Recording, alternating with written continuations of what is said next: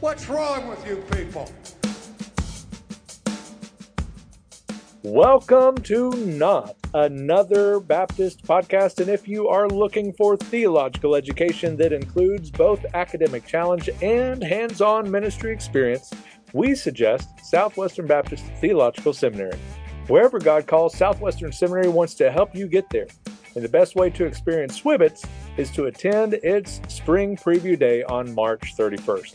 See firsthand all that Southwestern Seminary has to offer during your visit. You'll tour the campus, speak with faculty members, chat with fellow students, and experience the unique campus community of Southwestern Seminary. Register today at swbts.edu forward slash preview. Kyle, speaking of Southwestern Seminary, our friends over at Replant Boot Camp, Jimbo, and what's his face? Bobbo. Jimbo and Bobbo. They were at uh, uh, the uh, Crown Jewel hanging out, recording some episodes, doing a Yeah, demon seminar. doing a demon seminar. Yep. Yeah. They really scraping the bottom of the barrel for that one. Uh, great, great guys. We're grateful for them and their podcast, and, and I know they're doing a great job there at SWBTS. And uh, so it's good to see them on uh, Seminary Hill. And I didn't make the drive out to say hi, uh, so I'll just say hi from the podcast land. And uh, Kyle, you are at Love Field. You're also very close to the state. Yeah, I'm probably what 30 minutes away from you. further apart. Yep. Yep.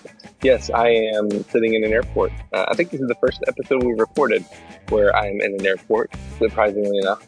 Yeah. Um, but I'm just happy to be in Dallas after the FAA broke everything this morning. I thought I was going to be in Atlanta for a long time. That wouldn't have been the only first time you'd been there for a little bit longer, but That's true. uh, different circumstances this time. But Different circumstances. uh, but today we're we're going to talk briefly. I know Kyle's tired. I'm tired. I'm ge- gearing up for a disciple now this weekend. He's been We doing too. one of his his replant things and and whatnot, and so we're a little bit exhausted. Not going to lie, uh, but we want to talk a little bit about maybe a few keys uh, that can perhaps spark some spiritual conversations. Uh, you know, we've talked about sharing our faith. Uh, we've had Dr. Queen on here talking about everyday evangelism, you know, as you go, uh, sharing your faith, all of that kind of stuff. You know, my model of, or it's not mine, but the one that I use uh, of, has anybody told you God loves you? No. Let me be the first to tell you today that God loves you, and here's how. He sent his only son to live a perfect life for you and kind of walk through the verses and everything there. So, very simple ways. But sometimes I get in a rut. Sometimes you get in a rut sometimes you listening at home or in the car, maybe you get in a rut about, I know that I need to tell people about Jesus. Most of us agree. We eh, that maybe there's a few that think that's the pastor's job or the minister's job, but for the most part, most most think, yeah, I've been saved, not just to fill a pew, but to tell other people about Jesus. And uh, and that is actually seen in some statistics uh, because a 2022 evangelism explosion study from Lifeway Research revealed a bit of a dichotomy because most Christians in America, 65%, agree saying that sharing with a non believer how to become a Christian is the most loving thing they can do for them, right? So 65% believe that's the most loving thing they can do for a person. Uh, yet, uh, 52% also say encouraging someone to change their religious beliefs is offensive and disrespectful. Uh, and then fear threatens almost half of American Christians because 42% say that sharing with a non believer how they become a Christian is scary. So that's one of the dichotomies. Another one was from a 2019 discipleship pathway assessment that shared that 56% of Protestants pray at least once a week for opportunities to share Jesus, yet 55% 55% hadn't shared with someone how to become a Christian even once over a 6-month period, right? So what we're saying here, we all know we should. We often pray that we will, but we don't always do it. Maybe we're a little, little scared to do it. And this is going to be a judgment free zone. We get it. We agree with you. We probably feel the same way at times. And so we hope that this episode may just be a little bit of help in sparking some of those spiritual conversations. And uh, and so Kyle, we we've kind of brought up this article that we've been talking through before we went on air, uh, and uh, that kind of talks about those stats and so forth. And the first thing that they t- talk about is trusting God is always worth it.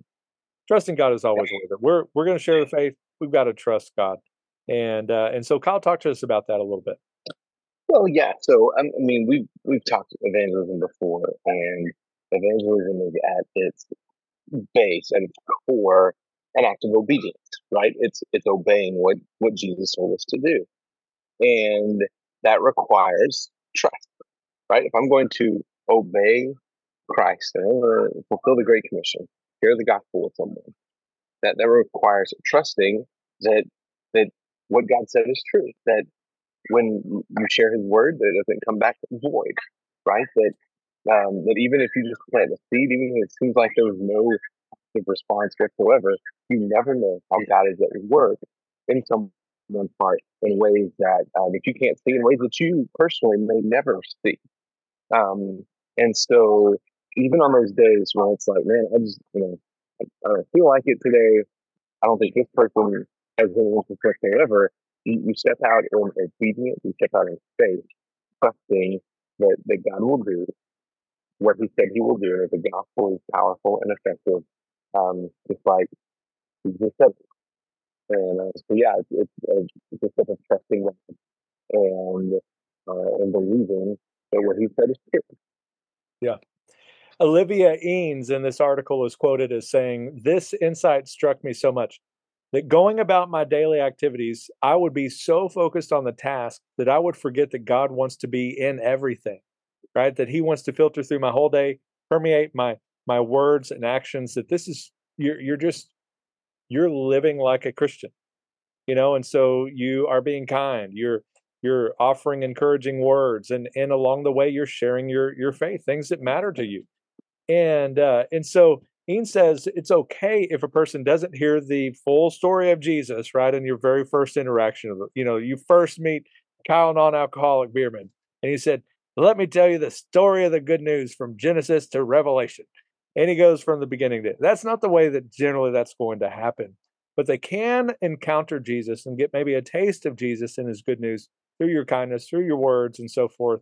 And, uh, and so you have to have that intentional direction in these spiritual things. And so as you're going about your day, as you're picking up your your coffee, as you're doing all of the, you know, can can I pray for you? How are you doing? You know, all that kind of stuff. Like there's just simple ways where you're just living with this kind of gospel intentionality, but you have to trust God with with all of this. Like this is an act of faith. It's not normal to go up and say, "Hey, you know, you're going to hell. Let me tell you how you can avoid that. Right? That's just not normal. So it is take it, it takes some faith, it takes some practice, but we have to trust God uh, with with all of this. And so number two is the conversation usually starts small, right? So again, we're not jumping into you know the rapture is coming. Are you ready? You know we're we're going to jump into some little stuff here. So th- this I think we could boil and not even look at the, the article for a minute. Learn how to talk to people you don't know. I'm an introvert. Kyle's an extrovert. I'm an introvert. This is probably the most uncomfortable part for me. Like I once I have the relationship with somebody and, and so forth, like I, I'll I'll go straight through systematic theology with them. Like I don't care. But it's that first that first conversation. That's the hardest hurdle for me and you know we you know you don't want to be the weird guy you don't want to be made for whatever it might be it's it's just uncomfortable you don't know the person you might be introvert whatever it might be but start small learn how to just talk to people right? You know how you doing? You know beyond just how's the weather? all that kind of stuff how how are you doing? Is there anything i can pray for you about? You know that that kind of thing. Kyle so talk talk to us about this conversation starting small. Yeah so some of that is what we call emotional intelligence right? Knowing how to interact with people um, there are very, very few people who have the gift to just launch right into evangelism. Uh, uh, you know, man, man, here it's hot today. And thing is hot. Yeah, you know what else is hot? Hell, right? And go from there into um, in, sharing the gospel. Those people exist. They can, they can turn it. They can make it work. I'm not one of them. I don't think you're one of them. And so, No. and, and also, I think if if you don't show a genuine interest in someone, your gospel presentation, whether that's through circles, whether that's just telling somebody, it's it's going to um, come across as very insincere and um, very packaged. And so, wh- you know, whereas if you start sit down with somebody on an airplane and you know you start by asking, "What's your name? What do you do?" You build a rapport, and oftentimes I think you'll see that open a door to share the gospel in a natural way in that conversation without having to like you know shove some weird awkward um, cheesy gospel ishness in there and try to turn it. You, you'll find that conversations can turn to spiritual things very quickly when you actually talk to people. Well, one of the things I was going to add is, you know, it, it kind of reminds me of, you know, being on the safety team and situational awareness, you know, like w- with our church and whatnot. Like when I'm in the service, I'm I'm I'm worshiping all of that kind of stuff, but I'm also looking around and seeing are there people that are out of place? There's somebody out of place. Is is there something going on that's just not normal? we you need to be situationally aware when you're at the starbucks and you see the guy that's sitting there with the headphones in and feverishly typing on the p- computer that's not the time to sit down and be like hey uh you know let, let's talk about your faith if you were to die today where would you spend no you know but but watching and and just people watching a bit and and just kind of looking around seeing if somebody just appears to be willing to engage in a conversation and and recently I did that. It wasn't at uh, Starbucks. It was at another coffee shop. Um, but uh, but similar idea, that kind of deal. And and I just found really taking the time to listen to them, take an interest in what they were reading, what they were doing, what they were working on, asking about them, all that kind of stuff. And and like the person literally gave me the green light. Was I mean, I've I've shared all of this. Like, what do you do? And I was like, I'm a pastor. Boom. And and we got to go to the races. And because I actually I, for I it probably was 20 30 minutes. I was just listening to listening to this person's life story and actually listening. Like I, I'm not saying this pridefully, but I was really trying to to listen to them and hear them and show that I was caring and and not really looking for when am am I going to edge in my little part. But they ultimately presented that green light by turning it in, into an opportunity for me to share by saying, "What do you do?" And uh, so, you know, look for those opportunities where if somebody's working and, and doing that kind of. Yes, of course, I, I get it. There, there's those that have the ability to maybe do that a little better. Like Dr. Queen, he's probably not going to make somebody too terribly mad um, because he's just such a nice person. But me, if I walk up to somebody, especially when I had like the foot long beard, and I sit down with the guy that's working, like, hey, let's talk about your eternal life, that might not go over great. So watch, look, be aware of your surroundings, look around for somebody that might look like they either could use a conversation, you know, like you can usually tell somebody that's just kind of there and, and looking a little down, like just sit down and start talking to them and listen to them and look for that opportunity when it presents itself by the Spirit's help use his wisdom, all of that, and uh, take the opportunity. Kyle? Yeah, and you touched on something important there in your conversation that you talked about, and that is um, you earned the right to speak into their life because you listened, because you you actually showed that you cared. Uh, you then earned ear- earned the right, and, and they asked, you know, what do you do? That opens up the, the door, but but that took some time, right? And and as you mentioned, you got to actually listen, not not listen, and and you know this. Is, I think we've talked about this before with the conversation with your spouse or or um, robust conversa- conversations with your spouse, where you know instead of thinking how you're going to respond to whatever they're saying, you just listen. You, you be quiet and listen rather than thinking, "Ooh, I need to, I need to immediately respond to what they just said." No, just listen, and then when wait for the door to open for you to be able to speak and share. People know. Pe- people know, and and I, maybe it's a little. I know that because of how how much how I'm feeling and what I'm thinking is on my face. Like when I'm in a meeting and it's gone too long, everybody knows. Like, and so if if if they're talking and I'm just in, in my mind is thinking about how am I going to transition this to the gospel, um, and, that obviously that needs to be part of what you're thinking through and, and being ready for that. But if that's it, if that's all I'm focused on and that kind of tunnel vision, that person knows. So no, you might have asked about their family, what they do, all that kind of stuff, but they know you're not listening, and and they're ready for the sales pitch, and, uh, and they just got out of a you know pyramid schemes you know pitch, and now you're giving them this. So it's like they they're not ready for that. So you know, uh, listen, show that you actually care, uh, and uh, and and hear them, and then when that opportunity is there, dive right in. And then finally, of course, the big one: leave the results to God. Um, Dr. Queen, probably the best evangelist that I know on earth. And I don't know statistically what his stats are, but I have a feeling he's not batting a thousand, right? He might not even batting 300. Um, there's plenty of times that Dr. Queen is going to share the gospel as great and as perfectly as he knows how. And they're going to say no.